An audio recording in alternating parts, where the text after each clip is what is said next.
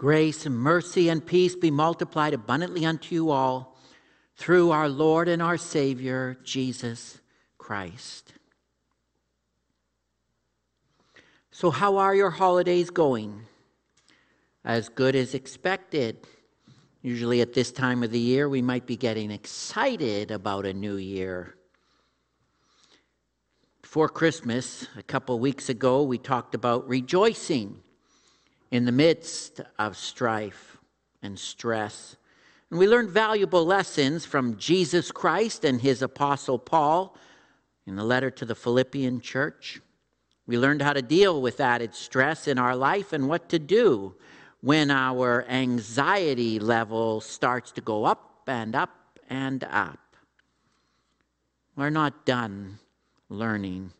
There are a few more points I want to make concerning these few verses from Philippians chapter 4. I talked about some practical things that you can do to deal with anxiety. And do you remember them? They're all right here in the Bible passage. So I'm going to ask that you would read with me, and hopefully by the end of the message, you'll have this passage memorized. Philippians chapter 4, verse 4 to 7. If you can see that, please read along. Rejoice in the Lord always. Again, I will say, rejoice. Let your reasonableness be known to everyone. The Lord is at hand. Do not be anxious about anything but in everything, by prayer and supplication with thanksgiving, let your requests be made known to God. And the peace of God, which surpasses all understanding, will guard your hearts and your minds in Christ Jesus. So the goal is rejoicing. God wants us to be happy. How do we do that? If you remember one, every day be a Thanksgiving day. Number two, you remember? Make your will your rudder. In other words, steer your life with reasonableness. And when you start to panic, stop to pray. Everything by prayer. And all this is motivated by the fact that the Lord is at hand. Now, let me share with you a few more helpful insights I got from meditating on this passage these last couple weeks. Number one, let your requests be made known to God. So, when you fear what you don't want, you need to figure out what you do want. Often, anxiety is two sides of the same coin when you think about it. I'm going to lose something I love, or I'm going to get something I hate. Oftentimes, those, go, they, those two things go together. It's kind of like a fear sandwich. On one hand, I don't want to get the COVID 19 virus. So I'm afraid of getting what I don't want. The other half of the sandwich is I don't want to lose my close relationships and friends and loved ones. I don't want to lose them from sickness or because of isolation. Fear of losing something I love, I want to be healthy. And they said, I've got cancer. I'm losing what I love and I'm gaining what I hate. This is where anxiety gets starts to rise quickly. So, what are you going to do? Well, you've got some decisions to make when you fear what you don't want. You got to figure out what you do want. Some of the greatest anxiety in life is around decision making. It's interesting at this time of the year, traditionally, and should be no different just because of circumstances, we start to think about some decisions we might want to make. Think about how some big decisions affect our life. The decision to get married Or are we going to buy that house in that neighborhood? Are we going to take that job or are we going to quit the job we're in? Are we going to have a family? Am I going to get that degree or this degree? We make massive decisions, when you think about it, that are going to affect our lives and those around us for generations to come. And oftentimes, people experience the heightened state of anxiety around decision making. Often at the beginning of a new year, people think a little more about the future and what it holds, and they start to think about making some decisions that will get them to where they want to go. Decisions that will affect themselves and those around them for generations to come. Now, maybe this past year you've had more time to think about what you want in life. And Paul says, make your requests known to God. Now, some people will say, well, that's easy. You just, you just need to do the will of God. And I, I believe that. That's a great start. Let's do the will of God. But much of the will of God can be found in the Word of God. Sometimes the easiest way to find the will of God is open up the Word of God. And if it's not there directly, it's there in principle. However, there are other times when the Lord doesn't speak to you particularly about your dilemma. He doesn't say anything. Lord, what do you want me to do? Silence. Lord, just tell me. I'll do whatever you want. Silence. And those are moments when the enemy creeps in and will tell people, hmm, God doesn't really love you. Maybe God has abandoned you. Or worse still, maybe really there is no God. But I believe that when God isn't speaking, it's maybe because he's listening. Now, you are the children of God. God is your Father. If He has something He wants to tell you, He tells you. And if He doesn't, well, maybe He wants you to ask Him, right? Let your requests be made known to God. Search your heart. What do you want? Psalm 37 Delight yourself in the Lord, and He'll give you the desires of your heart.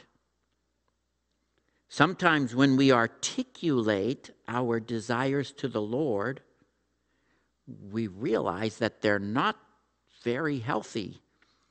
Sorry about that, God. That wasn't a very good ask. And this is where God doesn't command us like pets. He wants to raise us like children, His children. When you know what you don't want and it causes you anxiety, figure out what you do want and ask the Lord. Let your request be made known to God. I had a um, visit yesterday from a distraught very poor man. I'm not going to say he was homeless, but he looked homeless, but I know that he lives in a hotel. He has stage four colon cancer. He's a vet. And um, he was very, very sick. And he came and stopped by the church and he wanted to talk. And he wanted to commit suicide. And I said, Why? What are you afraid of? And he said, I'm afraid of dying.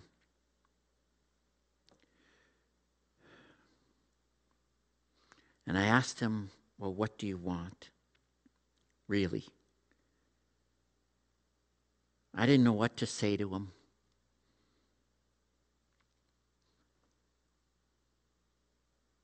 Let your request be made known to God. So we did what children should do, and we we ran to our Heavenly Father and we prayed to Him for this man and his circumstances and his situation. Another practical thing to remember you remove the spirit of fear by remembering the presence of God. The Lord is at hand. Don't be anxious. The Lord is at hand. Rejoice instead of being anxious because the Lord is at hand. That means He's with you, He's right here. The number one command in the Bible is fear not. Why is that? Because God knows us better than we know ourselves, and He knows we get frightened actually very easily. And fear is something we all struggle with. And with that fear comes anxiety, and we all wrestle with that. And it's not just a Christian problem, it's a human problem. But every time the Bible says fear not, if you look really close around that passage, nearby it usually says in some form or fashion why we should not fear because the Lord is with us. He will never leave us or forsake us. The Lord is present or the Lord is at hand. So when anxiety comes, fear often comes with a spirit of fear. And a spirit of fear starts to get you to think that God's presence is somehow absent, that there is no God in your circumstances, that there's no God in your future. And it starts to look, well, dark or gloomy. And we start to falsely prophesy about our own future. And we predict a future that God hasn't prophesied. And we predict doom and gloom. And so when the spirit of fear comes, it seems rational and reasonable to us, but it's not. Because we remember the Christmas gospel we've heard so many times in the past couple weeks from John chapter 1, verse 9. The true light that gives light to everyone was coming into the world. Your future isn't dark. In 1 John 4, verse 18, there is no fear in love, but perfect love casts out fear. And here's the point people who are afraid run, want to run from their problems. I was reminded of that yesterday. People who have faith, they run to the Lord. There's a big difference between running from your troubles and running to the Lord. The spirit of fear just wants you to run, period. The Spirit of God wants you to run to Him. If you will do that, your promise that the peace of God and the presence of God will guard your hearts and minds in Christ Jesus. That is your positional status in the Lord. By virtue of your baptism, you are in Christ Jesus, sealed by his Spirit and the word guard is literally a military term. Your heart, remember that's your emotional life, and your mind, that is your mental life. And you need a soldier on guard to protect that. And that's the Prince of Peace. He will guard your heart and your mind, that ultimately you'll be protected. Whatever you're facing in your present or fearing about your future, the Lord is at hand guarding you. It means you don't go alone. I'm not saying that you don't have problems, and I'm not saying that, but I, and I'm not saying they're going to be easy. But what I am saying is you don't go alone. Even if your situation is real and dangerous, the Lord goes with his children. The Lord is at hand. Now, here's one of the biggest and the best things you can do as you enter into a new year. So, here's some homework for you. And this is what I get from this Bible passage. You need to schedule a meeting with God. I don't want you to be just stressed and anxious people and nothing changes. I don't want you to live as those who don't know God. I don't want you to just be driven by crisis after crisis and emotion and circumstances and running from God instead of running to God. And I don't want you to be self medicating with things you feel you need to get through the day. I want you to know the peace that surpasses understanding that only comes in the presence of God. You need to schedule a meeting with God. I know this has been a struggle for me. I should know better. I pray all the time to God. Something pops into my mind, I say a little prayer. I get news about someone who is ill or sick, I stop and say a little prayer. That's all good and fine. But I still need to schedule an appointment with God. Don't live your life in a fight or flight mode. Don't just know Philippians chapter 4, but do Philippians chapter 4. So if you're feeling stressed out, you need to schedule a meeting with the Lord. He's always ready. But here's the point you need to be ready. These are the fears I need to bring to the Lord. These are the burdens I need to bring to the Lord. These are the requests I need to bring to the Lord.